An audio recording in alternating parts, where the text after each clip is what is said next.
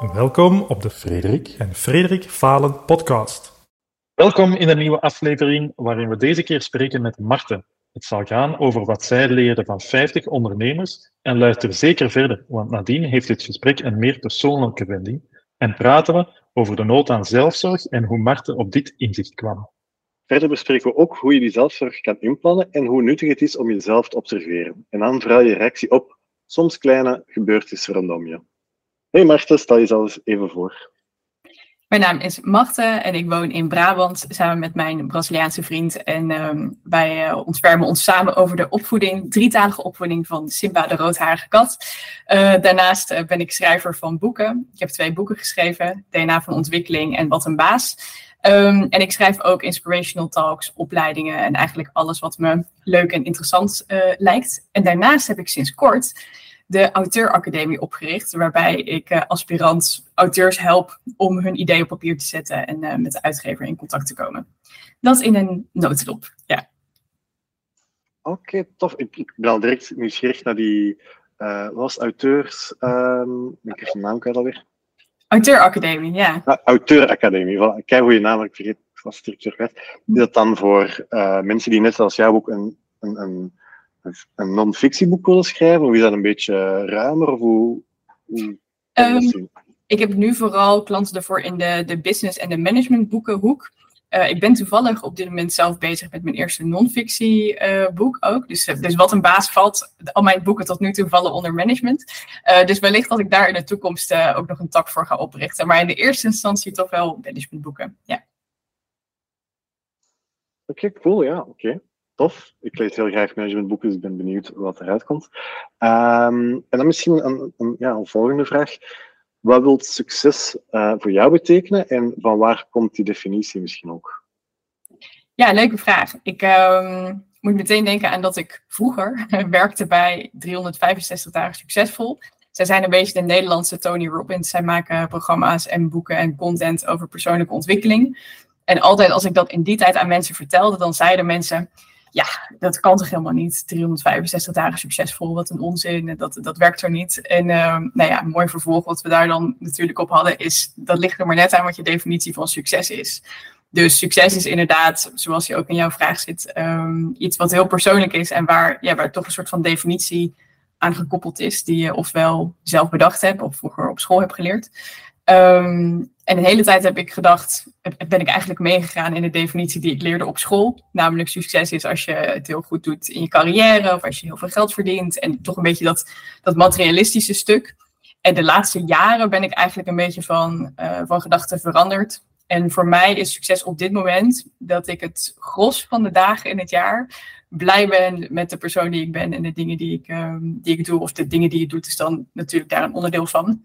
Um, ja, daarnaast is succes voor mij ook in beweging blijven. Dus ook als dingen niet goed gaan, dat je niet bij de pakken gaat neerzitten en dat je nou ja, in oplossingen denkt in plaats van in problemen. En dat je nou ja, in beweging blijft, dus dat je er weer uitkomt. Maar dus in plaats van geld verdienen, een grote auto voor de deur en dat soort dingen gaat het nu dus meer over ja, hoe, dat, hoe dat ik me voel. En uh, of ik een beetje blij ben met uh, de persoon die ik ben. Of ik mezelf in de spiegel kan aankijken en denk, nou, lekker bezig. dat, uh, dat is wat het voor mij nu is. Ja, toffe, toffe definitie wel. Uh, nog niet heel vaak zo, eigenlijk niet. Want het is vrij, vrij fluid, om het zo te zeggen. Het is niet echt, je kunt het niet in, in metrics uh, gieten. Wat misschien enerzijds voor sommige mensen het moeilijker maakt, maar anderzijds is het natuurlijk ook ja, toffer, denk ik. Misschien omdat je het gewoon mocht aanvoelen en dan zelf beslissen vandaag was succesvol of niet. Zonder dat... Uh, is hoe is het tot die definitie gekomen? Is, er, is dat vanuit een, een, een bepaald inzicht geweest? Of is dat meer stiltjes aan geëvolueerd? Um, ik denk uh, geëvolueerd wel. Ik, um, uh, bij mijn eerste baan was ik HR-consultant in zo'n um, Young Public Professional, heette dat programma. Zo'n traineeship, dat je zou doorgroeien naar medior, senior en dan wellicht nog hoger niveau. en daar ben ik eerder afgehaakt, wat ik echt een heel grote mislukking vond destijds. Van, oh, ik heb het niet afgemaakt. En nou ja, alle imposter syndrome en gevoelens uh, die daarbij kwamen. Um, en daar ben ik eigenlijk voor het eerst ook gaan nadenken van ja, wat, wat nou als dit het niet is? Wat nou als het niet, als succes niet is dat je per se 40 uur moet werken en geld verdienen en die auto voor de deur. Maar wat, als het, ehm, wat, wat, zou het ook nog meer kunnen zijn? Dus het is ook echt wel een vraag die me, uh, die me een hele tijd heeft bezig gehouden. Zeker ook omdat ik werkte voor 365 dagen succesvol. Uh, dus ik denk dat dat, uh, ja, dat dat zo door de tijd heen gegroeid is. Ik ben, uh, ik ben natuurlijk schrijver, dus ik lees ook heel veel. Dat doen de meeste schrijvers. Dus dan, ja, als je heel erg open staat ook voor nieuwe invalshoeken, dan denk ik dat je ook regelmatig jezelf eenzelfde soort vraag stelt, maar dan steeds een ander antwoord hebt. Dus nu is het dit, maar stel dat je me over een jaar weer zou interviewen, dan heb ik misschien een heel ander antwoord op deze vraag. En wat je zegt over meetbaarheid is misschien ook nog wel grappig.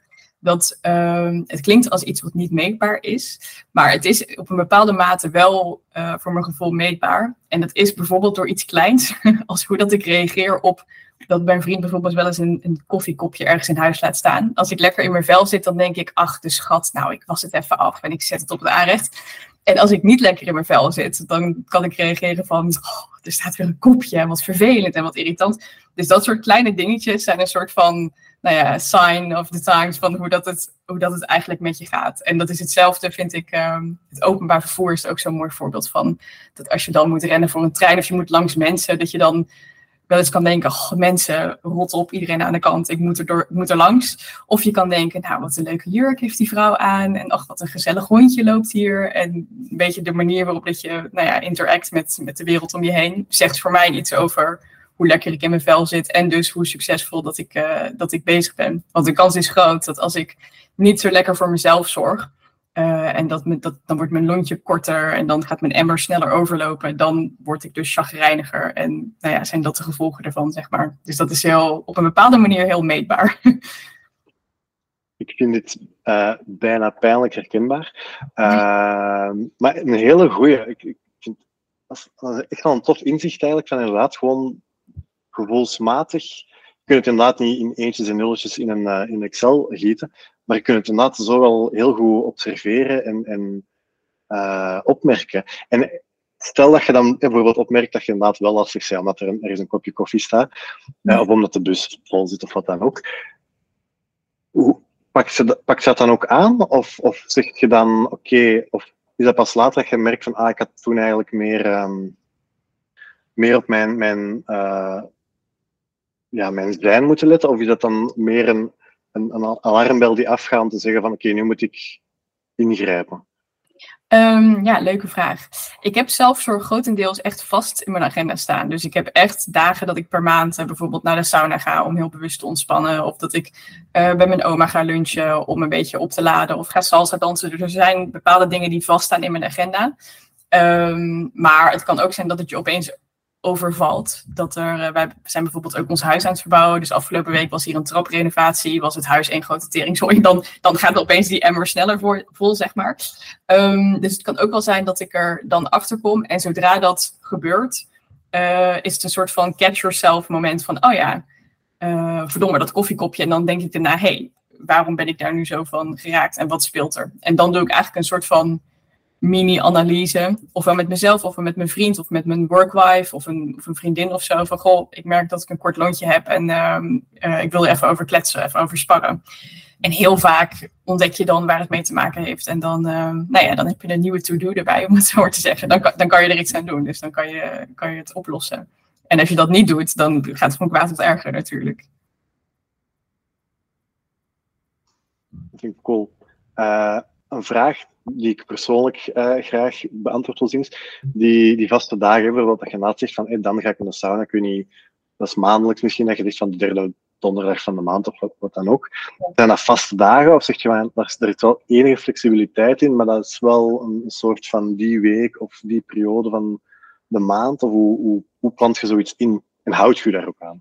Um, ja, ik, uh, ik heb een hele flexibele agenda omdat ik ZZP'er ben. Dus ik ben nu bijvoorbeeld bezig met een, uh, een nieuw eigen boek. Dus die, daar, daar ben ik eigen baas in, dus die kan ik zelf op de agenda zetten. Dus ik plan het wel. Ik weet dat ik per dag of per maand inderdaad soort van dingen heb die ik wil inplannen. En dan kijk ik per maand hoe komt dat deze maand uit. En de ene keer zal dat een donderdag zijn en de andere keer een maandag bij wijze van. en wat ook wel leuk is, is dat dat ook weer een test is van hoe het met me gaat. Dus stel dat ik die dag inplannen in de agenda en die maandag komt eraan. En ik denk vervolgens, hè, verdomme, de sauna, daar heb ik helemaal geen tijd voor. Dan is het dus heel goed om wel te gaan, want dan heb ik het kennelijk nodig. of als je dan denkt, hè, oh, ik heb een lunchafspraak met die vriendin, maar ja, komt me eigenlijk slecht uit of ik heb er geen zin in. Oké, waarom heb je er geen zin in? Het kan zijn dat er iets in de relatie met die vriendin is, maar vaak is het een teken dat ik, ehm, ja, dat ik niet zo lekker ga en dat ik daar dan uh, iets aan te doen heb, om zo maar te zeggen. Oh, nog een uh, praktisch intermezzo voor de Vlamingen. ZZP'er is wat wij zelfstandigen noemen. Oh ja, zelfstandig. Klopt. Ja, wij zeggen zelfstandig personeel inderdaad. Ja. ja. Oh, voilà. Voor, uh, moesten de mensen het uh, denken, we zien daar allemaal aan het zeggen. we zouden elkaar toch moeten verstaan. Maar dus ZZP'er is uh, zelfstandige. Ja. En het, um, dat was één ding waar ik op, wil doorvragen. Aan de, je spreekt over heel veel balans en je hebt een paar dingen aangehaald die gaan over ontspanning en ik zal het even zwart wit stellen, een beetje resetten en zelfzorg. Um, maar dan vermoed ik, en dat is de vraag, dat er langs de andere kant ook een enorme ambitie is en ook een enorme werkdruk. En dat je zelf ook, mm, dat er ook heel veel werk is of heel veel drukte, uh, waardoor je die, uh, dat wil balanceren. Klopt dat of is dat een verkeerde assumptie van mij? Um, ik ben op dit moment wel druk, klopt. Dus die auteuracademie die, uh, die is eigenlijk sneller opgericht als dat de bedoeling was. Dus ik was daarmee bezig en ik was dat ook een beetje aan het vertellen aan mensen van, goh, ik ben dit aan het opbouwen.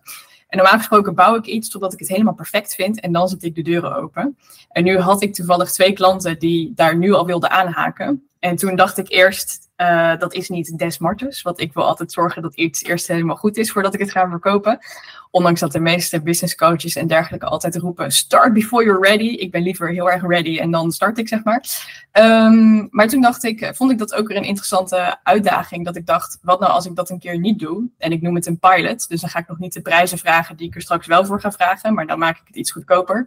En dan neem ik de feedback van deze twee eerste deelnemers meteen mee in het oprichten van, of het verbeteren van die academie. Uh, dus dat, ja, dat ben ik nu aan het doen. En dat gaat eigenlijk wel uh, lekker. Maar dat, dat voelde wel als een soort van nieuwe skillset uh, die ik moest aanboren. in die zin dat mijn perfectionisme en alles wat, wat normaal gesproken dus eerst iets af wil hebben. Ja, dat moest ik best wel even. Dat was best een worsteling om dat deze keer niet te doen. En het een pilot te noemen. En, ehm, ja, het anders aan te pakken als, als normaal gesproken. Dus dat, uh, dat kwam er opeens bij mijn agenda. Daarnaast is een boek aan het schrijven. Um, ook bezig met inspirational talks voor klanten. Um, ik ben een heel leuk project aan het doen met, met Typhoon. is ook een klant van mij. Dat is een Nederlandse rapper of woordkunstenaar. Um, ja, dus klopt. Dus het, het, is ook wel, er is een noodzaak. Het is ook een soort weegschaal die je in balans houdt van... Er zijn veel dingen die ik moet doen en ik wil goed presteren. En daardoor is die zelfzorg ook nodig. Stel dat mijn agenda helemaal leeg was of ik had een sabbatical dan, is, dan zou het heel gek zijn als ik, uh, als ik al die dingen in mijn agenda zou zetten van moet elke keer naar de sauna of ik ga daarheen. Uh, want dan is het misschien niet nodig, bij wijze van. Gewoon voor de lol. Dat kan natuurlijk ook. Is er een, uh, een bepaald einddoel dat je voor ogen houdt daarin, om, om iets dat je absoluut wil bereiken? Um, ik zeg altijd dat ik uh, onderweg ben naar een TED-talk. Dat lijkt me heel tof om ooit nog een keer te geven. Oprecht geen idee waarover, maar dat vind ik gewoon uh, hashtag goals, zeg maar. Um, die auteuracademie, dat, uh, ja, dat wil ik denk ik ook nog wel uitbouwen in de toekomst. En daar moet ik nu echt nog niet aan denken om dat met grotere groepen te doen of zo. Maar dat zou ik in de toekomst wel tof vinden. Ook vanuit een grotere gedachte dat er steeds minder gelezen wordt. Uh, dat jongeren steeds meer op hun telefoons en dat soort dingen allemaal zijn. Dus ik hoop ook wel een bijdrage te doen aan wat ik nu een reading revolution noem. Dus dat mensen weer meer gaan lezen en uh, ja, niet alleen maar in, in de schermen zitten, zeg maar. Dus dat, uh, uh, dat is nog super vaag, maar dat is wel iets in de toekomst waar ik me over wil buigen. En um, sinds ik het boek Building a Second Brain heb gelezen van Thiago Fortes, die schrijft ergens dat, je, dat het heel nuttig is om um, een paar problemen te kiezen waar je mee bezig wil houden. Dus dat je bewijs van drie thema's of drie problemen of vragen kiest die je ergens opschrijft en dat je weet van, oh ja, daar ben ik mee bezig of daar ben ik over na aan het denken. Uh, nou ja, en die Reading Revolution, dat is er, uh, dat is er één van. Dus ik ben daar ja, best wel mee bezig van hoe kunnen we dat nou uh, doen. Ik heb soms meeting bij mijn, uh, bij mijn uitgever en dan horen we van, oh, de, jeugd leest steeds minder of mensen lezen minder. En uh, naast dat ik natuurlijk afhankelijk ben van het boekenvak qua, qua geld en zo, is dat ook gewoon iets wat me daadwerkelijk als mens een beetje pijn doet, weet je wel. Dat ik denk van, oeh, het is echt wel zonde als dat, als dat verloren gaat. Dus daar wil ik ehm, zeker mijn bijdrage aan doen. En verder heb ik dus niet een einddoel in de zin van als ik dit heb, dan ben ik succesvol, blij, gelukkig, weet ik het wat. Omdat ik ook weet dat ik als mens uh, ook wel van gedachten verander, maar me zo ontwikkel dat ik daar misschien nu nog helemaal geen beeld van heb. Dus die auteuracademie voelt wel iets waarvan ik denk, oh, dat is tof als, dat, als ik dat opricht en als dat groter wordt. En als het ook een bijdrage doet aan de reading revolution die ik voor ogen heb. Zo'n TED-talk lijkt me tof. En verder hoop ik gewoon in de toekomst mooie boeken te blijven schrijven. En, um, ja, en impact te kunnen maken, hoe vaag dat ook mag klinken. dus altijd als ik van lezers een berichtje krijg van, wow, ik las jouw boek en daarna ben ik dit en dit anders gaan doen. Ja, dat vind ik tof. Dat ik hoor dat het mensen, en vooral als ik ze dan niet ken, dat het mensen in beweging brengt en dat het ze aan het denken zet. Dat, um, ja, dat impact maken vind ik wel belangrijk. Ja, dat hoor ik ook wel. Dat, dat is, um, omdat ik daarnet in je spreken toch een, een bepaalde ambitie of drive of iets voelde van oké, okay, er, er uh, borrelt iets en ik moet mezelf wat intomen om uh, jezelf niet voorbij te lopen. Ja. Um, en dat, daarmee dat ik even op wou doorvragen van wat is de andere kant in de, in de balans uh, uh, vandaar. Ja. En um, er is wel iets dat je gezegd hebt, um, wat ik nog meer bij wil stilstaan, omdat ik zelf en ik denk veel luisteraars zich daarin kunnen herkennen is het stuk dat hij zei van, ja, liefst doe je alles perfect en dan pas ermee naar buiten komen. En het was, uh, in mijn woorden gesteld, uh, een drempel dat je over moest. Ja. Uh, maar um, je hebt gezegd, je hebt het hernoemd als pilot om het een, een, een, plekje te geven, maar zijn er zo nog bepaalde dingen dat je hebt gedaan om, om dat, die perfectiedrang van in te tomen? En welke gedachten of twijfels of uh, doemscenario's zijn er allemaal. Hoe zat dat in jouw hoofd op dat moment? Ja, leuke vraag. Um, ik weet gewoon dat als ik iets nieuws start, of het nu een boekidee is, of bijvoorbeeld zo'n academie, of, of iets anders, of een inspirational talk, of een nieuwe klant, dan weet ik dat ergens onderweg dat ik ga battelen zeg maar, met imposter syndrome. Want dat heb ik gewoon. Dus dat er zo'n soort van onzekerheid, ik noem het nu imposter syndrome, want dat is een beetje een bekende term. Hè? Dus dat je het gevoel hebt van, oh, ik ga door de mand vallen. Ik kan dit eigenlijk niet. Maar in ieder geval, ja, vechten met onzekerheid. Of lukt dat wel? Um, dat, soort, dat soort gedachten. Dat is eigenlijk altijd wel zo. Um, en vroeger dacht ik, oh, daar moet ik vanaf of daar moet ik iets mee doen. En dan, dan, dan, als ik daar maar lang genoeg aan werk, dan heb ik dat niet meer. En nu weet ik dat dat er eigenlijk gewoon uh, bij hoort. Uh, en ook uh, uh, een interessant stukje theorie. De, de vlinders in je buik die je voelt als iets spannend is, zeg maar. Die vertalen we vaak naar, oh het is spannend, dus het is slecht. Maar jouw lichaam gelooft het verhaal wat je daarover vertelt. Ik schrijf hier ook over in mijn boek. Geloof ik, weet ik trouwens niet 100% zeker. Maar en op het moment dat jij zou vertellen, als je jezelf vertelt, nou, ik vind het spannend, I'm excited dan zijn die vlinders er nog steeds, maar dan krijgen ze een heel andere lading. Dus in het geval van de auteuracademie um, voelde ik van, oh, ik vind dat heel erg spannend. Ik heb ook voor het eerst, heb ik, um, hoe heet dat, uh, dingen besteld, promo-artikelen. Dus een trui met het logo en dat soort uh, dingen. En er ligt hier een, een onderzetter met het logo. En als dat heb ik nog nooit gedaan. Vond ik ook heel spannend, dat ik dat ging versturen en dat ik dacht, wow, gewoon iemand nu een trui geven met het logo erop. En uh, weet je wel, dan is het echt en alles. Of wat vindt die persoon daarvan? Maar uh, ja, dat, dat hoort er gewoon bij. Dus ik probeer mezelf op het moment dat ik die onzekerheid of perfectionisme, dat ik dat voel, die vlinders in mijn buik, zeg maar, probeer ik het lief te vertalen. Um, ja, en ook wel te kijken dat het, ja, hoe dat ik ervoor kan zorgen dat het me niet lam legt, zeg maar. En op het moment dat ik denk, ik kom er echt niet uit, dan trek ik ergens aan de bel. Dus ofwel bij mijn workwife, Merel, of bij uh, een andere vriendin of een haptotherapeut, bij wijze van. Dus dat, uh, ik probeer het eerst zelf en als dat niet lukt, dan, dan ga ik er hulp bij zoeken. Oh, dat uh, doet mij denken, kleine plug voor onszelf, met het gesprek dat we hadden met Thomas Meirink. ik denk dat we het daar ook hadden over de imposter syndroom en dat, ik weet dat hij het omschrijft als een soort van maatstaf van, oké, dan bent je zelf ook wat aan het pushen. En dat wil zeggen omdat je iets nieuw aan het doen bent.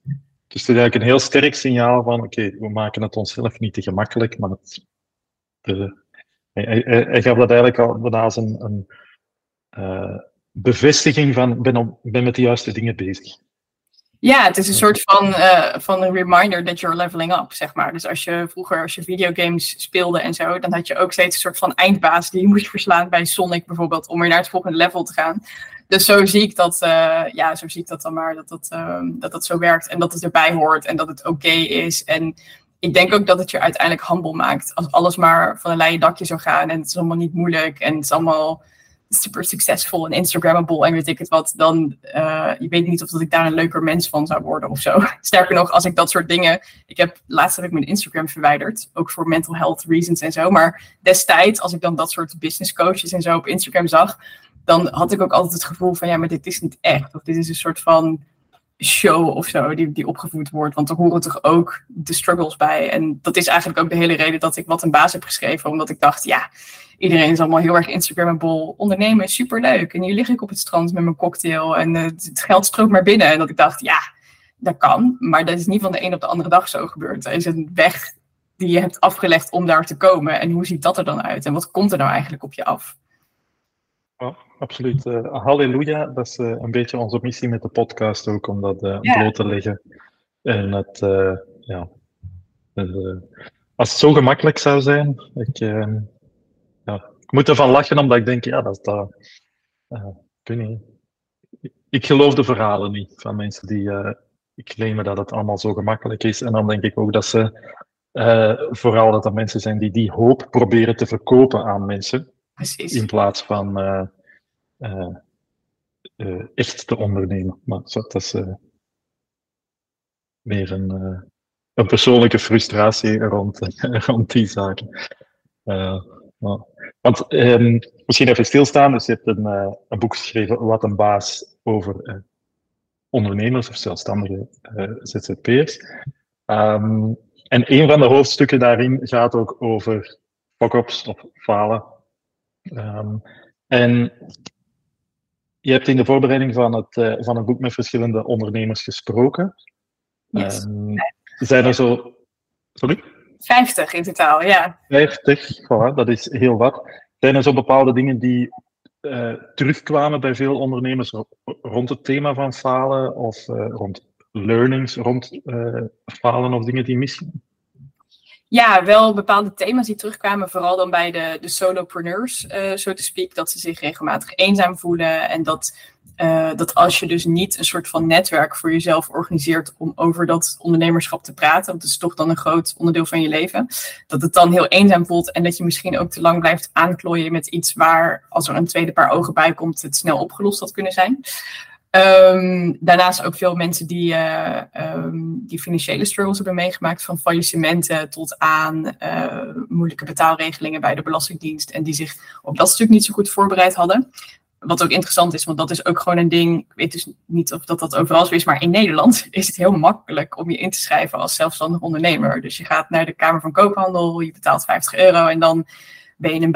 En dan sta je ook op de radar van de Belastingdienst. En moet je dus, zelfs als je geen omzet maakt, daar wel uh, nou ja, aangifte over doen en zo.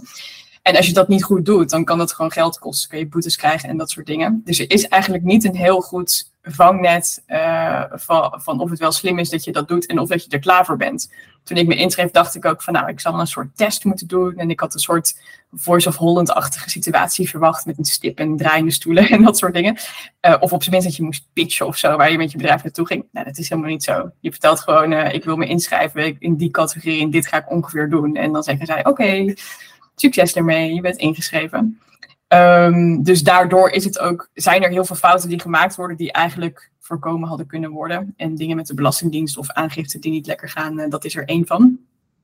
Um, ja, en dat stukje eenzaamheid en verder uh, ja, ook wel het imposter syndrome. Dat is ook echt wel iets wat veel terugkomt. Dat veel mensen zich onzeker voelden of dan gaan twijfelen van moet ik maar niet toch terug in loondienst of is dit wel wat ik te doen heb. En dat is ook grappig in die zin dat als je voor een bedrijf werkt, dan teken je een contract en dan heb je bepaalde wettelijke afspraken dat je er moet zijn. Elke maandag om negen uur tot vijf of wat, wat je dan ook afspreekt. Maar als je ondernemer bent en bijvoorbeeld thuis werkt, net als ik, uh, dan moet je dat uit jezelf halen. Dus er is heel veel discipline voor nodig. En dat is ook echt wel een struggle voor, uh, voor sommige mensen. Want als je besluit om het niet te doen en om iets te bingen op Netflix en je niet aan te kleden en in je pyjama te blijven hangen, dan gebeurt er niks. Dan heb je ook geen geld aan het einde van de maand. Um, ja, dus je bent gewoon heel erg verantwoordelijk. En ik denk dat dat, als ik het helemaal zo samenvat, dat dat de grootste struggle is eigenlijk. Het balanceren van de verantwoordelijkheid met de vrijheid die het ook met zich meebrengt. Het ondernemerschap. En zelfs bij um, meer doorwinterde ondernemers, om het zo te zeggen, komt je dan, eh, heb je in die, die gesprekken dan ook nog opgemerkt van inderdaad die, die motivatie en die discipline, dat dat alsnog een blijvende zoektocht is om die voldoende in te zetten? Of is dat iets vooral bij, bij uh, de eerste vijf jaar of zo, ik zeg maar iets bij ondernemers? Ja, nee, dat blijft, uh, dat blijft wel zo. Ik sprak onder andere Jeroen Driessen, dat is de directeur van een grote HR-dienstverlener, Driessen HRM, in, uh, in Brabant ook toevallig. En die, uh, ja, die, die had wel dezelfde soort thema's. En ook dat hij zei, als je groter wordt en dus mensen aanstuurt en zo, dan moet je vervolgens heel goed communiceren. Want dan kan jij wel een idee hebben wat je als ZZP'er bewijs van morgen kan uitvoeren. Maar met een heel groot team kan dat niet. Dus sommige thema's die zijn hetzelfde, maar dan in een soort geëvolueerde versie, zeg maar. Net als dat een Pokémon evolueert. Dit blijft nog steeds dezelfde Pokémon, soort van. Maar er komen allerlei dingen bij. Nou, dat is met ondernemen denk ik ook zo. Dus sommige thema's die komen terug. Maar de challenges zijn, uh, zijn groter. Ja. En de gevolgen financieel vaak ook. Ik ben even nog verder nieuwsgierig naar het stukje uh, rond ambitie en drive, uh, waar dat we het net over hadden. want je haalde um, ook aan dat het belangrijk is om aan zelfzorg te doen of voor jezelf te zorgen. Um, en volgens mij heeft dat een heel specifieke reden dat dat uh, op jouw radar staat. Daar hadden we kort in de voorbereiding over. Um, maar na de bloemlezing van, uh, of zeg maar, de theoretische bloemlezing, uh, is misschien tijd voor een meer persoonlijk verhaal. Um, dus kan je daar iets meer over vertellen? Ja, zelfzorg kwam inderdaad um, op mijn radar, of daar ben ik beter in geworden, omdat ik er eerst echt totaal niet goed in was. Dus het eerste jaar dat ik, uh, dat ik ging freelancen, dat ik ging ondernemen, uh, heb ik twee keer in het ziekenhuis gelegen met uh, een forse nierbekkenontsteking. En een nierbekkenontsteking, dat is eigenlijk een soort van geëvolueerde blaasontsteking, zullen we maar zeggen. Dus dat als je blaasontsteking hebt, dan voel je dat meestal aan. Hè, dat het brandt als je moet plassen of een soort van pijn. Nou, als je daar niet mee naar de dokter gaat, dan kan het erger worden. En dan kruipt het omhoog naar je nieren. En uh, als je daar dan niks aan doet, dan kan het zelfs uh, nog grotere gevolgen hebben. Um, dus dat had ik twee keer. En dat had ermee te maken dat ik uh, en heel veel aan het werk was. en daardoor niet goed voor mezelf zorgde. Ook echt in eten en drinken niet. Um, ik was toen zo druk met allerlei verschillende opdrachten. Ik had op veel te veel dingen ja gezegd. Dat ik letterlijk een hele tijd niet gekookt heb voor mezelf. Dus dan bestelde ik eten bij thuisbezorgd. En op een gegeven moment gingen die op het uh, tasje smakelijk eten Marten met hartjes en zo zetten. En toen dacht ik wel van, hmm, something's off. Dat, dat, dat ik daar zo vaak bestel dat ze dat soort schattige boodschapjes opzetten. Um, en ja, heel praktisch. Ik dronk ook gewoon te weinig water. Dus ik zat zo, ik heb ook ADD. Dus ik kan heel erg in een hyperfocus werken. En echt vergeten dat de wereld bestaat en dat er nog iets anders is. Uh, en dan niet luisteren naar mijn lichaam. Dat, uh, dat leverde die nierbekontsteking op. En in diezelfde tijd, toen ik begon, toen heeft mijn moeder nog geroepen: Moet je niet een arbeidsongeschiktheidsverzekering of een broodfonds of iets voor jezelf regelen qua verzekeringen nu je gaat ondernemen? En toen zei ik erop: Nee hoor, ik word toch nooit ziek. Dat is helemaal niet nodig. Dus dat had ik niet geregeld. Dus die eerste keer dat ik nierbekontsteking kreeg, uh, ja, had ik gewoon had ik geen geld. Kon ik twee weken niet werken. Ik had echt twee weken lang uh, koorts en ziek zijn en allemaal moeilijk. Um, dus ik haalde mijn deadlines niet. Uh, ik kon geen facturen versturen. En ik had gewoon geen, ja, geen goede verzekering en zo geregeld. Dus dat was ja, een duur, duur grapje, om het zo maar te zeggen. Ook omdat ik in die tijd echt nog leefde van... ik moet dit allemaal hebben en dan kom ik uit per maand, zeg maar. Dus ik had ook niet echt een spaarpot of zo in die tijd. En dat was uh, uh, de tweede keer dat dat gebeurde. wel echt een wake-up call van ik moet gewoon beter voor mezelf zorgen. Hoe kan het nou dat dat, uh, dat, dat steeds gebeurt? En uh, mijn oma zegt altijd dat het universum of God, of hoe je het ook wilt noemen, vaak heel subtiel begint met een teken geven. Hè? Dus een soort steentje tegen het raam van hey, tik, let eens op of je moet in actie komen. En als je daar niet naar luistert, dan wordt er uiteindelijk een soort baksteen door de raam heen gegooid. Dan moet je wel. Dus voor mij was de tweede keer dat ik uh, in een jaar tijd ernstig ziek werd, was, uh, was die baksteen. Dat ik dacht, oké, nu moet ik wel echt iets, ehm, eh, iets gaan doen, iets gaan veranderen en beter voor mezelf zorgen. En toen ben ik kritischer gaan kijken naar welke opdracht dat ik wel en niet uh, zou aannemen. Ik heb ook mijn tarieven verhoogd. Dat ik dacht, gewoon praktisch gezien, als je meer geld durft te vragen, dan, dan heb je ook minder opdrachten nodig om voor rond te komen. Um, en ik ben, ja, ik ben zelfzorg gewoon vast in mijn agenda gaan inplannen. Want ik wist, als ik dat niet doe, dan vergeet ik het. En dan weet ik bij wijze van ook niet eens meer welke dag van de week het is. Ik werkte in die tijd ook echt zeven dagen per week, zo'n beetje. Um, ja, en dat, uh, dat ben ik toen gaan doen. Ik woonde toen in Amsterdam. En toen had ik een um, abonnement bij OneFit, heette dat in die tijd. Ik weet niet of het nog bestaat. En dan betaalde je een vast bedrag per maand. En dan kon je overal zeg maar de laatste plek pakken in een yoga-klas of in een boxles of iets anders. Dus dan kon je heel veel verschillende dingen doen. Dus ik ging ook echt zo uitproberen van oké, wat vind ik leuk qua beweging en qua gezondheid. En uh, uiteindelijk werd dat een heel leuk experiment. En zijn er dus ook dingen blijven plakken dat het vandaag de dag nog steeds in mijn agenda grotendeels vast geregeld is. Maar dat was wel een, uh, ja, een, een, hele pittige les, zowel fysiek als emotioneel als financieel, om daar, uh, om daar te komen. Er is één ding waar ik even op wil inpikken. Dat, je hebt daar terloops gezegd, twee keer gezegd zelfs, van dat je, je, je hebt dan twee weken niet kunnen werken, geen factuur kunnen uitsturen. Je, je haalde aan dat je dan uh, in die periode ook gewoon puur uitrekenen wat dat je nodig had en hoeveel werk dat je dan moest doen en geen spaarpotje aanlegde. Ja. En je prijs dan verhoogt het. Mag je dat dan eigenlijk ook zien als een soort van zelfzorgmoment, uh, die beslissing van mijn prijzen gaan omhoog, zodat als ik inderdaad iets voor heb, of dat ik zelfs in uh, de weekends niet meer moet volboeken, of is dat meer een, soort van business uh, beslissing geweest? Is dat, hoe, hoe heb je die beslissing gemaakt, tot zo zeggen? Ja, leuke vraag. Um, ik denk een combinatie van die dingen eigenlijk. Dus sowieso, ik was begonnen als freelancer. Uh, dat vond ik heel spannend. En toen wist ik ook totaal niet wat ik daarvoor moest vragen. Dus was ik best wel laag gaan zitten. Volgens mij was mijn eerste uurtarief iets van 40 euro per uur of zo. Nou, daar neemt de Belastingdienst nog een flinke hap van. Daar kan je eigenlijk gewoon niet echt voor rondkomen. Tenzij je inderdaad zeven dagen per week gaat werken. Um, en, uh, en ik leer ondertussen wel eigenlijk geloof ik ook, dat schrijf ik ook in mijn boek, dat je tarief altijd in beweging is. Dus als jij als persoon leert, persoonlijk of professioneel, dan groeit jouw organisatie eigenlijk met je mee. Met de diensten die je, zeker als je een dienst aanbiedt, met de diensten die je aanbiedt. Um, dus dat was op zich ook wel een logische keuze. Maar ik vond het spannend omdat ik vaste klanten had, die ooit, bij wijze van in het begin van het jaar gezegd hadden, oké, voor deze prijs zeggen wij ja. Dus vond ik het heel spannend om dan te zeggen van, hé, uh, hey, de prijs gaat omhoog. Terwijl nu heb ik daar totaal geen problemen mee. Nu zeg ik ook gewoon, joh, inflatie, uh, het, is wat, het is wat het is, bewijs van. Maar toen vond ik dat ontzettend, uh, ontzettend spannend. En het was, ehm, ja, het was dus een combinatie van even evalueren van, hé, hey, waar sta ik nu? En, uh, en klopt, dat, klopt dat nog? En je voelt, je voelt dat ook, vind ik. Als je een factuur stuurt, Um, of het geld komt binnen of zo, dan voel je of dat je er echt blij mee bent of niet. Als je dan zo voelt van, ja, die klant heeft betaald, maar ja, het is eigenlijk niet wat ik, uh, wat ik ervan verwacht had, of het, het is niet zoveel, ja, dan is het ook tijd om daar het gesprek over aan te gaan.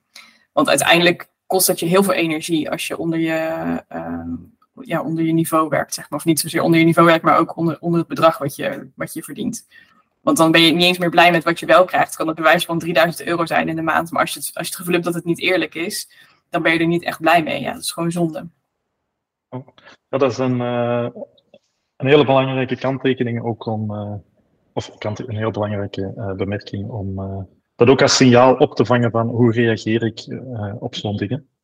Ja. ik, ik moest net denken aan, terwijl aan het, aan het praten was, dat het dat ik dat nu ook merk de laatste jaren of zo, een paar grotere opdrachten en dan een paar keer ook getwijfeld van, ah, ik ga die offerte toch een beetje scherper zetten. Ik, nee, ik ga het niet doen.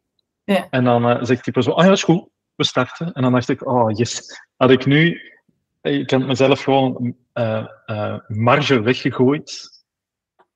Als ik in hun plaats al ging beslist hebben dat het te hoog was.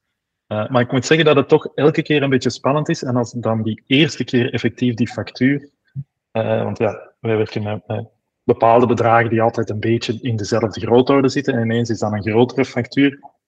Dus die eerste keer toch ook altijd ja, oké, okay, gewoon sturen. En, en ja. ik heb het ondertussen afgeleerd, maar het zit nog altijd in mijn hoofd dat ik zo zeg, sorry dat deze factuur zo groot is, maar we hebben toch wel heel veel gedaan. dat is de, de, gedachte dat, uh, dat ik soms heb. heet dat. Ja, dat heet verdienschaamte. Dus dat je het spannend vindt om een factuur te sturen. Een praktische oplossing daarvoor is mm ja. Dus ik ken iemand die vindt, die heeft ook verdienschaamte. Sommige mensen hebben vliegschaamte, andere verdienschaamte.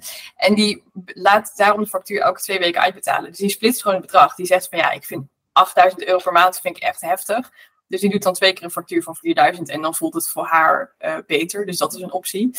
Um, en tegelijkertijd is het interessant om te voelen waar die spanning vandaan komt. Dus is dat omdat je het gevoel hebt dat je het bedrag wat je vraagt niet waar kan maken? Dat kan ook. Dat je denkt van, oh, dat, dus eigenlijk ben ik dat niet waard. Dat zou het kunnen zijn.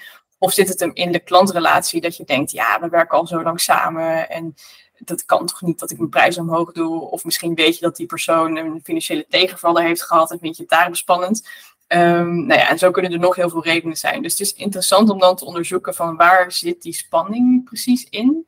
Uh, en dan vervolgens te kijken welke interventie is daar nodig om ervoor te zorgen dat het goed voelt. Want we kunnen erom lachen. Het is, ook, het is op een bepaalde manier ook grappig. En zeker als je na een goedkeuring krijgt dat je denkt, oh yes, het viel eigenlijk allemaal mee. En tegelijkertijd, stel dat dat iets is wat je wekelijks moet doen, dan kost dat wel veel energie. Want dan ben je de dag van tevoren al bezig. Morgen ga ik die factuur versturen. Oh, spannend. En dan zie je het bedrag staan. Als je het intikt, denk je, jeetje, het is echt wel veel geld. Terwijl als je het gevoel hebt dat je dat helemaal waard bent, dan denk je, ja, mooi, we hebben een goede deal met elkaar gemaakt. Net als bijvoorbeeld een, um, ik kocht laatst een, eh, een nieuwe iMac. Ik, ik, kijk er nu naar.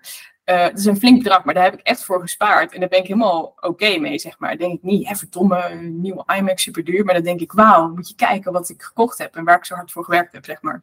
Dus ik denk dat er ergens dat een sweet spot zit in uh, de balans tussen geven en nemen, zeg maar. En of die goed voelt. Dus als je daar heel veel stress van krijgt, ben ik benieuwd wat er onder die stress zit. Nou ja, dat kan je dan onderzoeken en daar de gepaste interventies voor, voor nemen. Oh, ja. Ik ga de volgende keer eens uh, een, een, keertje verder doordenken.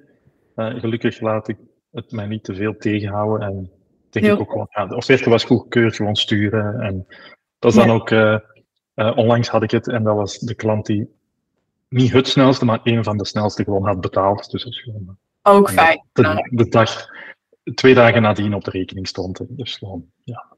Ja, dus, mooi. Ook altijd een mooie bevestiging. Maar, en het... Um, ik wou de vraag te suggestief stellen, dus daarmee dat ik een secondje aan het wachten was. Um, je hebt net gezegd, eh, eigenlijk te, veel ja gezegd tegen bepaalde opdrachten, in het algemeen opdrachten. Wat maakte op dat moment dat je tegen alles ja zei of tegen te veel dingen ja zei? Uh, ik denk dat ik dat eerste jaar uh, zo bezig was met geld verdienen. Dus dat ik dacht, uh, ik zag dat bijna als een soort challenge van oké, ik moet elke maand. Ik had ook van tevoren niet echt een strategie of zo met wat ik precies ging doen en verkopen. Dus ik was echt aan het kijken van uh, oké, elke maand is een soort Lego blokjes van oh, dan heb ik dit en dan is dat zoveel geld en dan dat zoveel geld. Dus ik was met name aan het kijken naar hoe dat ik zo snel mogelijk zoveel mogelijk kon verkopen. En dus niet naar mijn energiemanagement en vind ik het leuk en wat leer ik ervan. En een beetje de criteria die ik nu hanteer als ik een nieuwe opdracht aanneem.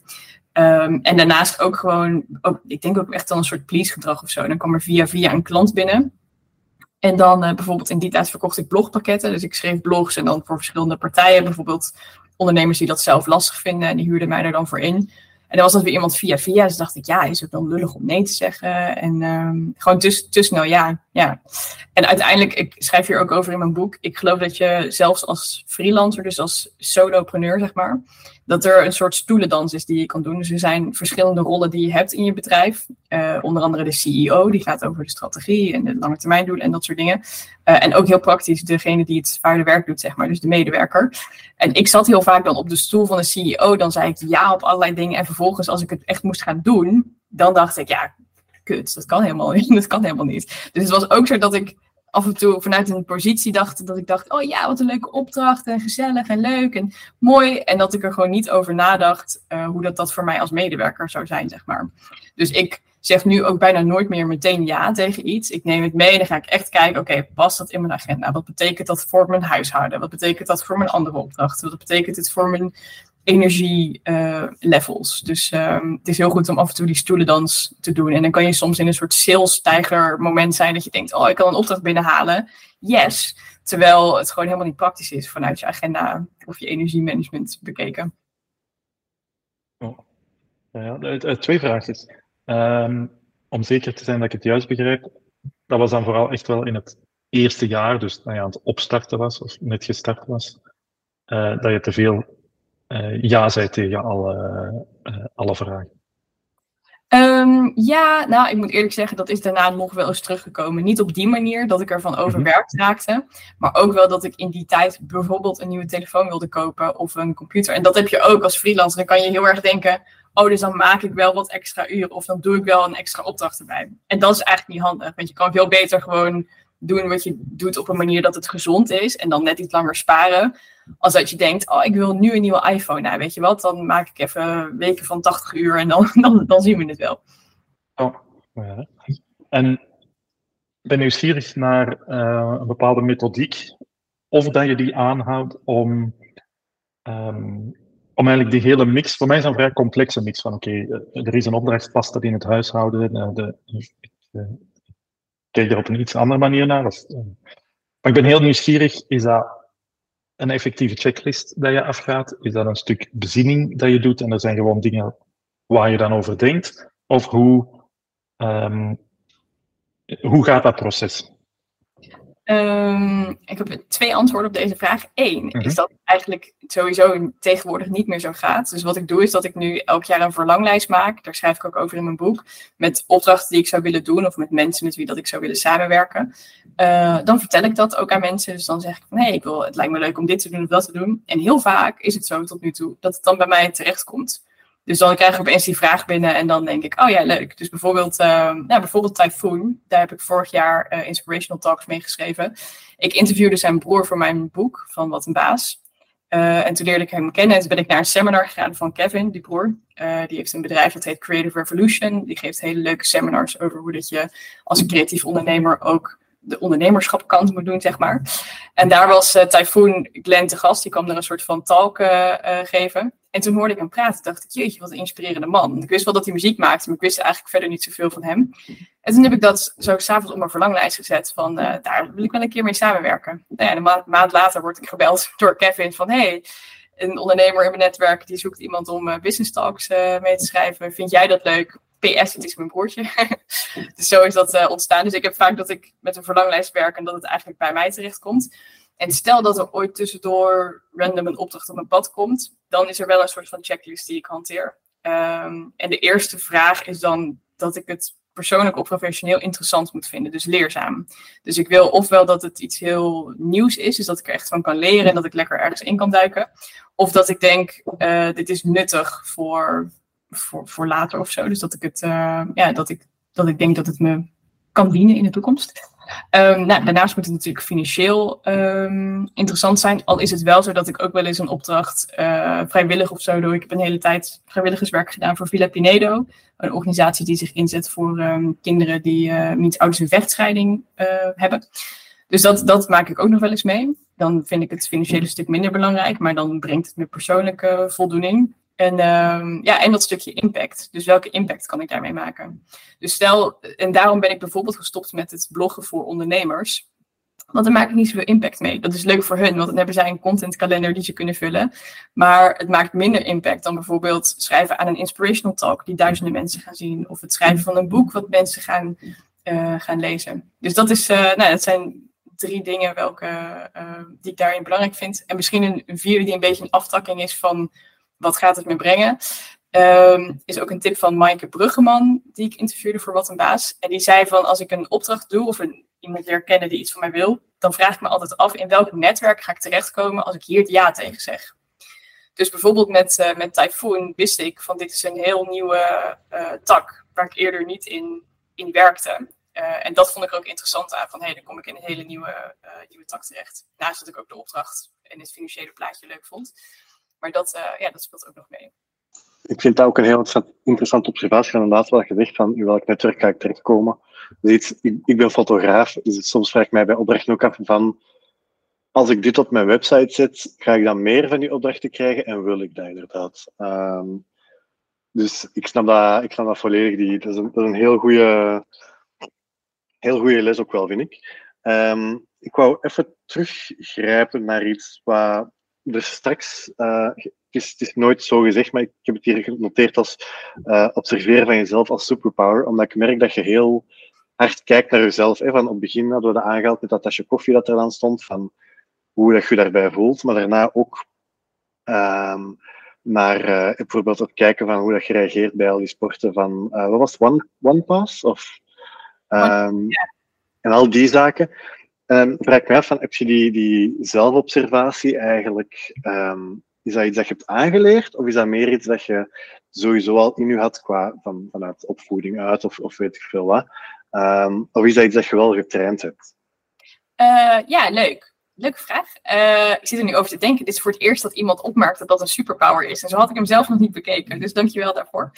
Um, ja, ik denk dat introspectie, zoals het dan in de psychologie heet, dat dat iets is wat je uh, ook wel gedeeltelijk aanleert als je bijvoorbeeld veel schrijft. Dus ik heb echt van jongs af aan al dat ik dagboeken bijhoud.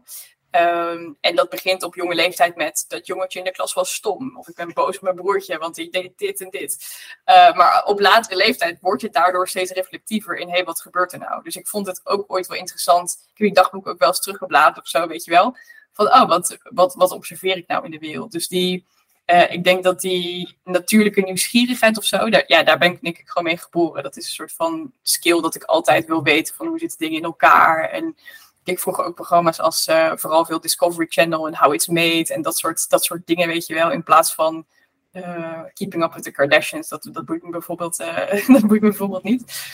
Dus ik denk. Um, Snap ik. Ja, dus ik denk, ik denk dat dat een stukje is van, nou, met dat schrijven, dat ik daar gewoon heel lang mee bezig ben.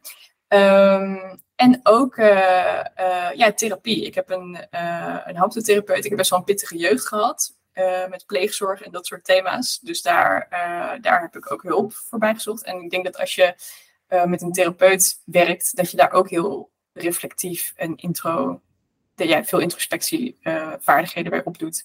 Dus die combinatie, denk ik, schrijven en, en therapie, dat maakt dat je, ja, dat je wel echt naar jezelf gaat kijken. En ook gewoon, wel, denk ik ook nog businessboeken en zo. Volgens mij is dat Stephen Covey ook van. Um, uh, de cirkel van invloed. Van dat je kijkt naar waar je invloed op hebt in plaats van alleen maar waar je bij betrokken bent. Ik probeer dat altijd heel erg te bekijken in het leven. Van oké, waar heb ik daadwerkelijk invloed op? En de dingen waar ik geen invloed op heb, daar, ja, daar kan ik niet zoveel mee. Is dat dagboek dan specifiek? Want therapie, dat is natuurlijk iets dat stopt er zeker, of loopt dat wel door? Of ook met dat dagboek, is dat je nog altijd doet? Of zeg je, dat is eigenlijk al, al jaren geleden? Of hoe, uh, ja, therapie um, heb ik nu al wel. Ja, heb ik een beetje af en aan. Dus ik ga niet elke week naar een therapeut toe, maar ik heb gewoon een therapeut die weet van mijn geschiedenis en waar ik bepaalde thema's mee behandel, zeg maar. Dus als ik voel dat ik ergens in getriggerd word of dat iets heel erg op mijn pad komt, dan, dan boek ik een sessie. En dan kan het best zo zijn dat we uh, een maand elkaar wel elke week zien of om de week en daarna weer twee maanden niet, bij wijze van. En toevallig gaat ze in december met pensioen en hebben we het er inderdaad over van, oh ja, ga ik dan een nieuwe haptotherapeut zoeken of, uh, of, of zou het hier stoppen en ga ik het helemaal zelf doen? En uh, ik ben nu 30, ik word, uh, ik word bijna 31 en ook dat is wel een grappig ding wat ik zie bij vriendinnen en vrienden van mijn leeftijd uh, ik heb hè, natuurlijk het mens dat je bent, zo trek je ook de mensen aan. Dus ik heb veel vriendinnen die, uh, uh, die in therapie zitten of met, met iemand kijken naar hun problemen. Het zij persoonlijk, het zij professioneel. En we zitten allemaal zo op de leeftijd van, oh ja, we zijn best wel op een stuk dat we het misschien zelf kunnen. Of dat je wel eens een vriendin belt die eenzelfde soort skills he heeft en je daarom ook zou kunnen helpen, bewijs van. Al moet je natuurlijk niet elkaars therapeut worden, dat is wel iets om, om voor te waken. Um, ja, en schrijven van dagboeken, dat, uh, uh, dat, dat blijf ik wel doen. Niet meer op het niveau van vroeger. Dus vroeger deed ik dat echt elke dag. En nu vooral als er iets gebeurt of als ik iets, als ik ergens op wil reflecteren. Dus ik noem dat ook wel een beetje intern overleg. Dus als er iets gebeurt, dan kan je, je kan meteen uitreiken en een vriendin bellen of een therapeut of iemand. Maar ik probeer het eerst altijd zelf. En dat is ook iets wat ik denk ik van kinds af aan al, uh, al heb. Als je video's van mij van vroeger ziet, dan zijn er heel veel waarop ik dan zeg, Marten kan zelf. Dat ik gewoon altijd alles zelf wilde, wilde doen en wilde uitproberen. Um, dus dat is ook wel een beetje aard van het beestje, denk ik, zoals we dat dan zeggen. Maar uh, ja, dat, dat, als ik echt ergens vast zit, dan zal ik altijd eerst schrijven om tot inzichten te komen. Dat was, uh, het antwoord was sowieso juist natuurlijk, maar dat is een, een heel tof antwoord. Uh, en ik, ik snap inderdaad van op een zeker moment ik vind dat heel tof in het algemeen, los van, van de therapie natuurlijk, maar in therapie is natuurlijk extra uh, belangrijk dat die vraag gesteld wordt van ga, ga ik het nu zelf doen of, of, of alleen zelf doen? Uh, dat vind ik een, hele, een heel interessant inzicht. ook in, in ondernemen denk ik dat dat, um, dat is dan een beetje naar outsourcing toe natuurlijk, dat dat ook wel een interessante vraag is. Van, vanaf, dat is eigenlijk de omgekeerde vraag, vanaf wanneer doe ik het niet meer alleen? Uh, Ik had u ook al horen vermelden van uw workwife. Is dat iemand dat effectief mee met u werkt? Of is dat meer iemand waar dat je regelmatig eens bij zit uh, en jullie zijn al bij freelancers op jullie manier, maar jullie zitten samen? Of hoe moet u dat even... Ja, Merel is mijn workwife en zij is een ex-collega van 365 dagen succesvol. Dus wij werkten alle twee in dat bedrijf. En daarna werden we alle twee ondernemer. Ik iets eerder dan zij. Dus toen zijn we met elkaar blijven sparren. Ook omdat we in die tijd nog weinig mensen in onze omgeving hadden die ook ondernemer waren. En dat zul je zien, ook zeker als je ermee begint. Het is gewoon fijn om dat wel te hebben. Wat het ook is trouwens, als je aan kinderen begint, is het ook fijn om vrienden te hebben die ook kinderen hebben. En als je geen kinderen hebt, is het ook fijn om vrienden te hebben die dat niet hebben. Dat je een beetje dezelfde taal hebt in de dingen die je, die je doet in het leven, zeg maar. Dus zo is dat begonnen. En de term workwife, die is uh, niet van mezelf, die is van Shonda Rhimes, de schrijver van series uh, zoals onder andere Grey's Anatomy. En die, uh, daar zag ik de term ooit, dat um, Dr. Richard Webber met Dr. Miranda Bailey een work-wife-work-husband relatie heeft. En dat ze met elkaar sparren vanuit een gedachte dat je als mens altijd een bepaalde behoefte hebt aan aandacht, liefde en bevestiging. En thuis krijg je die van je husband-wife. En op het werk heb je die behoefte ook. En dan heb je je work-wife of je work-husband. Dus daarmee spar je over dingen, nou ja, het kan inhoudelijk zijn als je in hetzelfde vakgebied zit en zo niet vooral over de gevoelens rondom werken. Dus mijn workwife uh, zit niet helemaal in hetzelfde vakgebied, wel ook een creative. Um, dus die zal ik niet vragen om pra praktische dingen van kijk eens naar het programma van de Auteur Academie. Maar ik spar met haar wel over, oh mijn god, ik ga het lanceren en dit is hoe dat ik me erover voel. En vice versa, zeg maar. En dat staat niet vast in de agenda, al overwegen we dat wel steeds vaak. Altijd als we elkaar zien zeggen we, god, dit moeten we toch ook in de agenda zetten. Um, maar dat, um, dat hebben we nog niet gedaan. Maar we zien elkaar wel regelmatig, ja. En daar is, het ook, uh, daar is dat idee een beetje ontstaan. In mijn boek zit ook een soort grapje, een knipoog, een soort trouwovereenkomst, maar dan voor de workwife. Dus er staat een invulmodel van wat je precies met elkaar afspreekt en hoe dat, dat gaat. Want zij zijn ook eigenlijk ja, je spiegel in je persoonlijke, professionele uh, leven. Dus ook degene die af en toe nou ja, bijvoorbeeld zien van, hey, ben je niet te druk? Of doe je dat wel handig? Of um, ja, die, die je daarin spiegelen. Dus dat is wel belangrijk dat je daar ook een soort van afspraken over maakt. Van in hoeverre dat je dat kunt hebben van elkaar. En uh, ja, elkaar trouw belooft daarin, zeg maar. Dus dat staat ook in mijn boek, ja. Die Frederik heel erg nadenken. het is even laten, even laten doordringen en denken van ja, oké, tof. Uh, want wat voor mij ook een beetje de, waarom ik de vraag stelde, was ook deels van als ondernemer hebben we een beetje de neiging om alles alleen te doen. Ik weet niet in hoeverre dat bij u ook is. In dit geval gaat, u, gaat de therapeut aan en je gaat naar het mogelijk misschien alleen verder doen, maar heb je ook de omgekeerde beweging gemaakt, bijvoorbeeld dat je zegt van, uh, ik zeg maar, ik doe mijn eigen boekhouding niet, dat zou ook niet goed komen. Uh, maar misschien dat je ook op andere zaken, en dat je zegt van, dat is ook een soort van na, hij heeft manier van zelfzorg geworden. Van ik ga, ik ga niet alles meer zelf doen. Uh... Ja, Zeker, ja. Ik, uh, het hoofdstuk in mijn boek wat erover gaat, Doe het zelf, maar niet alleen. Dus je doet heel veel dingen alsnog wel zelf. Dus ook een boekhouder. Ik heb mijn boekhouding ook uitbesteed, maar dat, ook die actie moet je zelf doen. Dus zelf tot de conclusie komen, oké, dit is niet mijn ding. Uh, ik ga daar iemand voor betalen. En dan alsnog zelf regelen dat je daar voldoende geld voor hebt. En dat je de dingen aanlevert die je aan moet leveren. Want je zal nooit volledig boekhoudingvrij kunnen zijn als maar zo'n feest. Um, ja, dus dat, uh, uh, die, ik denk wel dat het een onderdeel is van zelfzorg. Ja, zo heb ik hem niet omschreven in mijn boek, maar vind ik wel mooi gezegd van je. Dat, dat, dat is ook heel belangrijk. Want als je alles alleen maar alleen blijft doen, dan blijf je gewoon, in mijn ervaring, te vaak sukkelen met dingen die heel snel opgelost kunnen worden als er iemand met je meekijkt. Soms is het ook, ook met die workwife. Um, het is niet per se dat zij altijd zulke slimme dingen zegt. Dat doet ze ook wel. Maar het is ook vooral dat ik mezelf hardop hoor praten. En dan mezelf dus betrap op dingetjes. Dus dan is die introspectie er weer, of die reflectie, zeg maar. Dat ik mezelf iets hoor zeggen en dan denk ik, oh, dat is eigenlijk niet handig. Dus dat, dat is ook heel behulpzaam. En het is letterlijk zo in je brein ook dat dingen, dat er andere connecties ontstaan op het moment dat je hardop iets doet. Dus uh, sommige mensen praten ook hardop tegen zichzelf. Dat doe ik dan weer niet. Maar uh, dat kan heel erg helpen om tot nieuwe inzichten te komen. Hetzelfde als met dingen opschrijven. Je kan ergens over nadenken. Of bij een seminar zijn of zo. Maar pas als je het opschrijft, blijft het ook beter plakken en komen er nieuwe inzichten. Dus daarin is oh ja, om hulp zoeken gewoon echt heel, om hulp vragen, is dan heel belangrijk. En dan is het gewoon fijn. En zo'n workwife of workhusband is gewoon een soort van lifeline. Dat je weet, oh ja, als ik het niet weet, kan ik altijd iemand bellen. En 9 van de 10 keer is die gedachte al genoeg. Hoef je ze niet altijd per se te bellen. Maar is het feit dat je weet, als het niet lukt, dan is er iemand. Uh, kan dan heel erg uh, comforting zijn.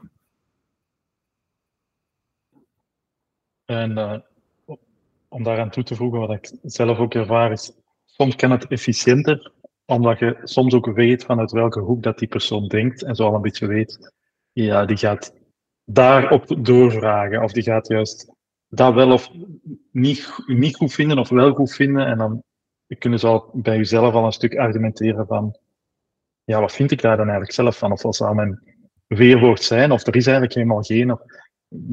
Ik, um, het is eigenlijk niet per se bewust, maar het is eerder achteraf dat ik merk dat ik zo zelf een paar personen heb dat ik uh, zelf uh, met een keuze dat ik dan denk, ja, die gaat daar en daar over hebben of die gaat dat vinden. Of, en dat ik die zo uh, zeg maar mentaal afga in, in die overweging. Ja, wat mooi. Ik denk ook dat het zo werkt. Dat je ook, ik heb ook mijn innerlijke workwife. Dus ik weet ook, ik heb Merel en Kevin. Uh, dus Kevin is een beetje mijn workhusband, met wie dat ik dan vaak spar. Maar die zitten ook in mijn hoofd. Dus inderdaad, soms denk ik, wat wordt DC? En dan is dat mijn antwoord. Dan is dat al genoeg. En als ik echt vast zit, dan ga ik ze bellen of dan spreken we af. Maar inderdaad, ik ben het met je eens dat dat, dat hoeft niet eens altijd. Soms is die gedachte is al voldoende. En wat wel belangrijk is, is dat je de seal of approval van die persoon, dat je die ook goedkeurt. Dus dat je weet van, oh ja, die heeft daar echt verstand van. Of ik, ik kan hun mening ook hebben. En dat je niet, uh, ik, ik betrap mezelf soms op dat ik over iets klaag richting mijn vriend. En dan geeft hij ongevraagd advies en dan zeg ik, oh, wat weet jij er nou van? Je bent geen ondernemer. dus dan krijg je dat soort dingetjes, weet je wel. Dus je moet ook heel, uh, door de jaren heen geleerd om heel bewust te zijn bij wie dat je advies gaat vragen. En wat je ook precies nodig hebt. Soms is het luisteren. Ik wil ergens over klagen en dan is het uit mijn systeem en ik wil niet horen wat je ervan vindt. Uh, en soms is het spiegelen. Dat je denkt, nou, ik zit ergens en volgens mij is er een blinde vlek. En kan je me daar ook spiegelen of kan je me daarbij helpen? Uh, en soms is het advies van kom er echt niet uit. Weet jij wat ik nu moet doen? En uh, ja, dat is heel nuttig om een soort van gelegenheidsteam, zeg ik dan maar, samen te stellen rondom je onderneming. Zelfs als je het niet in loondienst hebt. Uh, want je hoeft er gelukkig niet voor te betalen als het zo'n vice versa wederkerige advies is. Uh, en om uh, de relaties van alle luisteraars te redden, wat ik ondertussen geleerd heb, is um, ook niet in advies schieten wanneer dat mijn vriendin niet zegt, maar gewoon luisteren en ik zeg altijd aha. Mm -hmm. en ik heb gemerkt dat ze vanzelf dan wel vraagt, en wat vind je daar dan eigenlijk van? Of wat zou jij doen? En dan stel ik meestal als de vraag, waar twijfelt je over? en soms is daarmee gezegd en soms komt, vraagt het nog toch echt naar, uh, uh, heeft ze echt een vraag. En dan komt hij wel naar boven. Uh, maar dat heeft toch wel een paar maanden, de afgelopen maanden geduurd bij, om zo eh, die rem er, erin te zetten van nee, geen advies. Gewoon, Wat goed. En wat ik er zo bewust van, uh, van ben. Want ik denk, dit is ook wel een beetje het verschil tussen mannen en vrouwen. Mannen zijn super praktisch. Dus als die zien dat je ergens mee struggelt, dan willen ze het gewoon graag oplossen. Uh, en vrouwen hebben nog iets meer dat empathische, emotionele van, oh vertel eens en hoe voel je je daarbij? Uh, maar dat is wel goed dat je er zo bewust van bent. En ik heb ook uh, uh, mijn boek eindigd met, dankzij mijn vriend, met een bijsluiter voor de partner van de ondernemer. Dat als jouw partner gaat ondernemen, dat daar bepaalde bijwerkingen bij zitten, zeg maar. En dat je daar een beetje op voor kan bereiden. Dus dat is van dat toch die laptop meegaat op vakantie. Uh, tot aan dat het bij het eten dan stiekem toch weer over werk gaat. Of dat soort, uh, dat soort dingen. Want er zitten gewoon, uh, nee, mijn boek, ik grapte, de ondertitel was ooit de bijsluiter van zelfstandig ondernemerschap. Net als dat je een bijsluiter krijgt bij een paracetamol. van dit zijn alle dingen die je tegenkomt in de bijwerkingen. en die zijn er ook voor de partner. Want het is ook gewoon een impact op de omgeving. Zowel financieel als dat het, nou ja, qua ruimte innemen, zeg maar, een bepaalde aandacht krijgt. Zeker als je niet dat soort personen hebt, zoals een workwife of een workhusband, om mee te sparren. Dan komt alles bij je partner terecht, had ik eerst ook. En dat is niet handig, uh, of niet, niet per se goed voor je, voor je relatie. Want een arbeidsrelatie is anders dan een liefdesrelatie. En uh, stel dat je dat wel prettig vindt om je partner in die positie te zitten, dan, dan moet je daar goede afspraken over maken. Anders gaat het een het ander bijten en dat is, uh, dat is niet handig. Ik uh, ben blij dat je refereert naar het boek nu ook, want ik denk dat we stilstaan um, naar een beetje de laatste vraag gaan gaan. Ik heb, voordat ik de vraag stel, um, nog, een, nog een andere vraag eerst. Als auteur, je gaat al aangehaald dat je veel leest, ja. Uh, maar kun je daar nog van genieten? Heb je nog je eigen momentje dat je iets leest non-professioneel, of is het altijd wel een beetje, uh, zit het er toch altijd een beetje in? Um, ja, ik denk niet dat ik ooit iets lees zonder dat ik erdoor geïnspireerd raak. Uh, al is het maar dat ik, uh, ik las laatst een roman van de, nieuwe van Adriaan van Dis. Um, en dan kan ik alsnog dingen onderstrepen. Ik lees altijd met pen, omdat ik dan denk, oh wat een mooie zin of wat mooi geschreven of zo. Dus dat staat denk ik niet uit. En dat is net als dat je als ondernemer ook altijd overal verdienmodellen ziet of uh, ik was bijvoorbeeld begin dit jaar in Brazilië voor het eerst. Daar komt mijn vriend dus vandaan. En dat is ontzettend ondernemend land. Als in mensen die geen geld hebben daar, die doen echt alles om toch geld te verdienen. Dus als je daar op een strand zit, dan komen ze langs met eten en met zonnebrillen en met powerbanks en met sigaretten. Nou, van alles en nog wat. En zelfs op de snelweg, als je stilstaat, proberen ze je dingen te verkopen. Dus dan denk ik altijd, ah, interessant als ondernemers dus en zo. Dus dat is denk ik um, ja, een beetje de bril waarmee dat je naar de wereld kijkt. Uh, en sommige dingen zijn gelezerd in je ogen. Dus ik zal altijd wel, denk ik, als, als schrijver naar, uh, naar een boek kijken. Um, zonder alleen maar het boek te lezen. Net als dat mijn broertje, die is acteur. Daarmee kan ik niet naar een theaterstuk zonder dat hij zegt: Oh, dit zit dramaturgisch zo, zo in elkaar. En dat is ook prima. Uh, zolang je maar niet. maar ik probeer wel, als ik op vakantie ga, dat moet ik wel zeggen. Dan probeer ik bewust geen boeken mee te nemen die me. die linken aan het werk wat ik op dat moment aan het doen ben. Dus dan kies ik wel bewust meer de romans en dat soort dingen. Terwijl ik het liefst ook dus managementboeken uh, lees.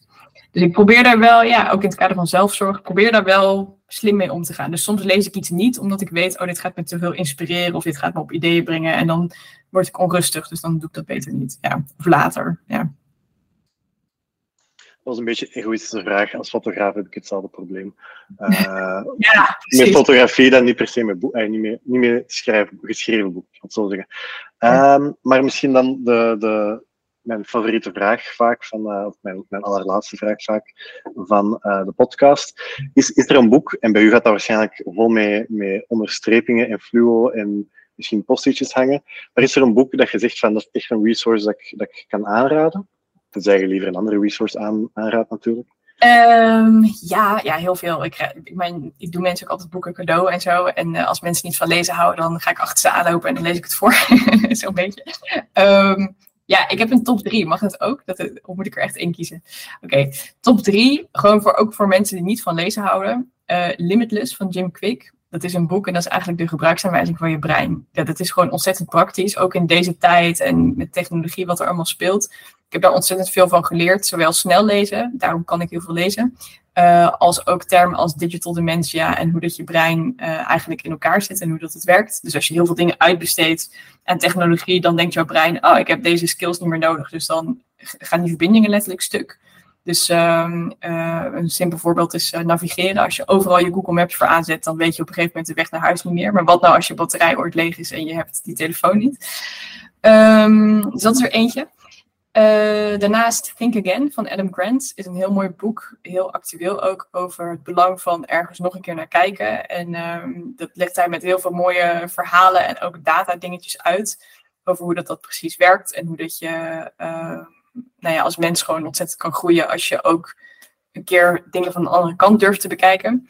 En als laatste, echt voor ondernemers specifiek, is uh, Game Changers van, um, ik wil zeggen, Dave Asprey. Ja, Dave Asprey is een boek wat ook echt wel inspiratie is geweest voor Wat een Baas. Um, omdat hij de eigenschappen van nou ja, game changers verzameld heeft van wat doen die mensen nou om succesvol te kunnen zijn. En het is een boek wat ook lekker vol staat met luister- en leestips. Dus door dat boek ben ik heel veel andere dingen gaan, uh, gaan lezen. Um, ja, en het is gewoon een ontzettend nuttig, nuttig boek van, dat ook gaat over biohacking. Vind ik ook een heel interessant onderwerp. Dus hoe kan je uh, ik schrijf er in mijn boek ook een beetje over hoe kan je bepaalde dingen uh, nou ja, fysiek anders doen, zodat je daar meer profijt van hebt. Zowel in energiemanagement als in concentratie en zo. Dus die, uh, die drie. Ik vind dat trouwens een heel leuk ding, want je hebt ook in uw boek gedaan van die, die luistertips ja. en leestips op, elk, op het einde van elk hoofdstuk. Um, dat vind ik een heel toffe. En ook even een samenvatting, even een soort van ja, bullet point samenvatting. Um, over het hoofdstuk. Ik vind dat een heel, een heel tof format. Thanks, ja. Het is een beetje de TLDR-list, dus de Too Long Didn't Read. Zo van, oké, als je er niet doorheen komt, dan is dit wat je ervan wil, uh, wil onthouden. Ja, in de hoop dat mensen dan niet dus dat boek gaan googlen en dan het boek weer neerleggen wat ze aan het lezen zijn. Dat, uh, dat is dan weer niet handig. maar um, ja, het is wel altijd mooi, vind ik. Je kan in een boek maar zoveel vertellen. Dus dit is ook wel de kunst schrijven is schrappen. Om dan uh, te zeggen van, nou, dit is het belangrijkste. En als je erin wil verdiepen, dan doe je dat in deze hoek.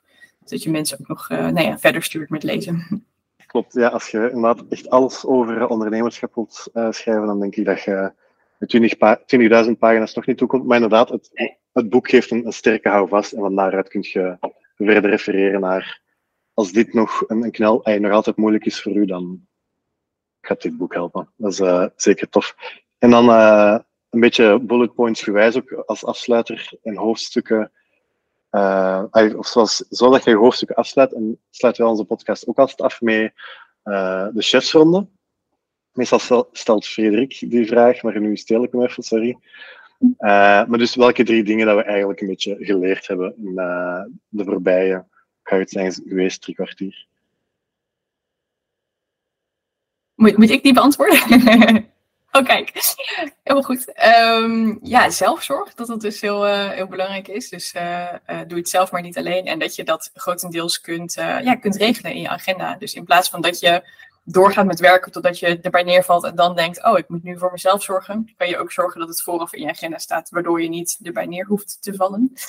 Um, ja, verder misschien ook wel de, de kracht van introspectie. Dus dat je door uh, regelmatig bij jezelf in te checken ook een beeld krijgt van hoe dat je in je vel zit en of je eventueel um, ja, interventies moet toepassen om ervoor te zorgen dat, het, dat je beter in je vel gaat, uh, uh, gaat zitten. Ik denk dat die zowel persoonlijk als professioneel um, belangrijk uh, is. zowel in je onderneming, daar hebben we het ook over gehad, van het versturen van facturen.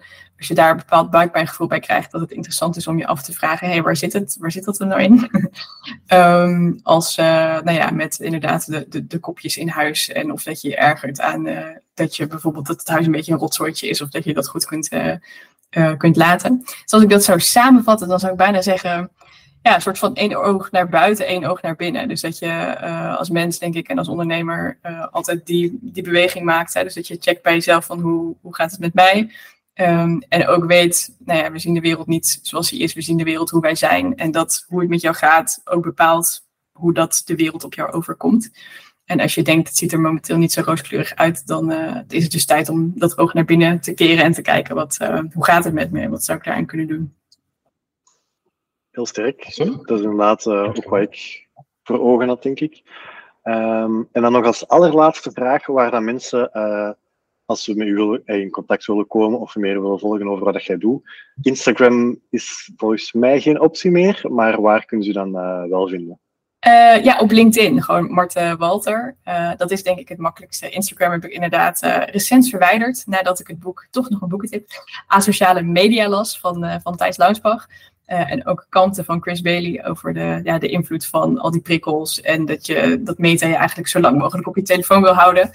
En um, uh, ja, dat heb ik er nu afgegooid. En sindsdien lees ik nog meer boeken en heb nog minder schermtijd. Dus dat, uh, dat gaat lekker. En sindsdien ben ik dus vooral nog op LinkedIn te vinden. Op uh, Marten Walter, mijn naam. En in de boekwinkels, uiteraard ook nog. uiteraard, voilà. Online en offline waarschijnlijk ook wel, denk ik. Uh, voilà, dank u Marten voor deze heel, uh, heel ja, interessant gesprek. Uh, veel werk voor mij aan te doen, ik zal het zo zeggen. maar aan mezelf, niet aan de podcast gelukkig. Dus, maar bedankt voor het gesprek. Ja, jullie ook bedankt. Vond je dit een boeiend gesprek? Abonneer je dan voor alle volgende afleveringen en volg ons op LinkedIn of Instagram voor alle updates. Heb je zelf een verhaal over falen dat je wil vertellen? Contacteer ons dan via falenpodcast.gmail. Dat is fffalenpodcast.gmail.com of via onze social media kanalen en profielen. Tot in het volgende gesprek.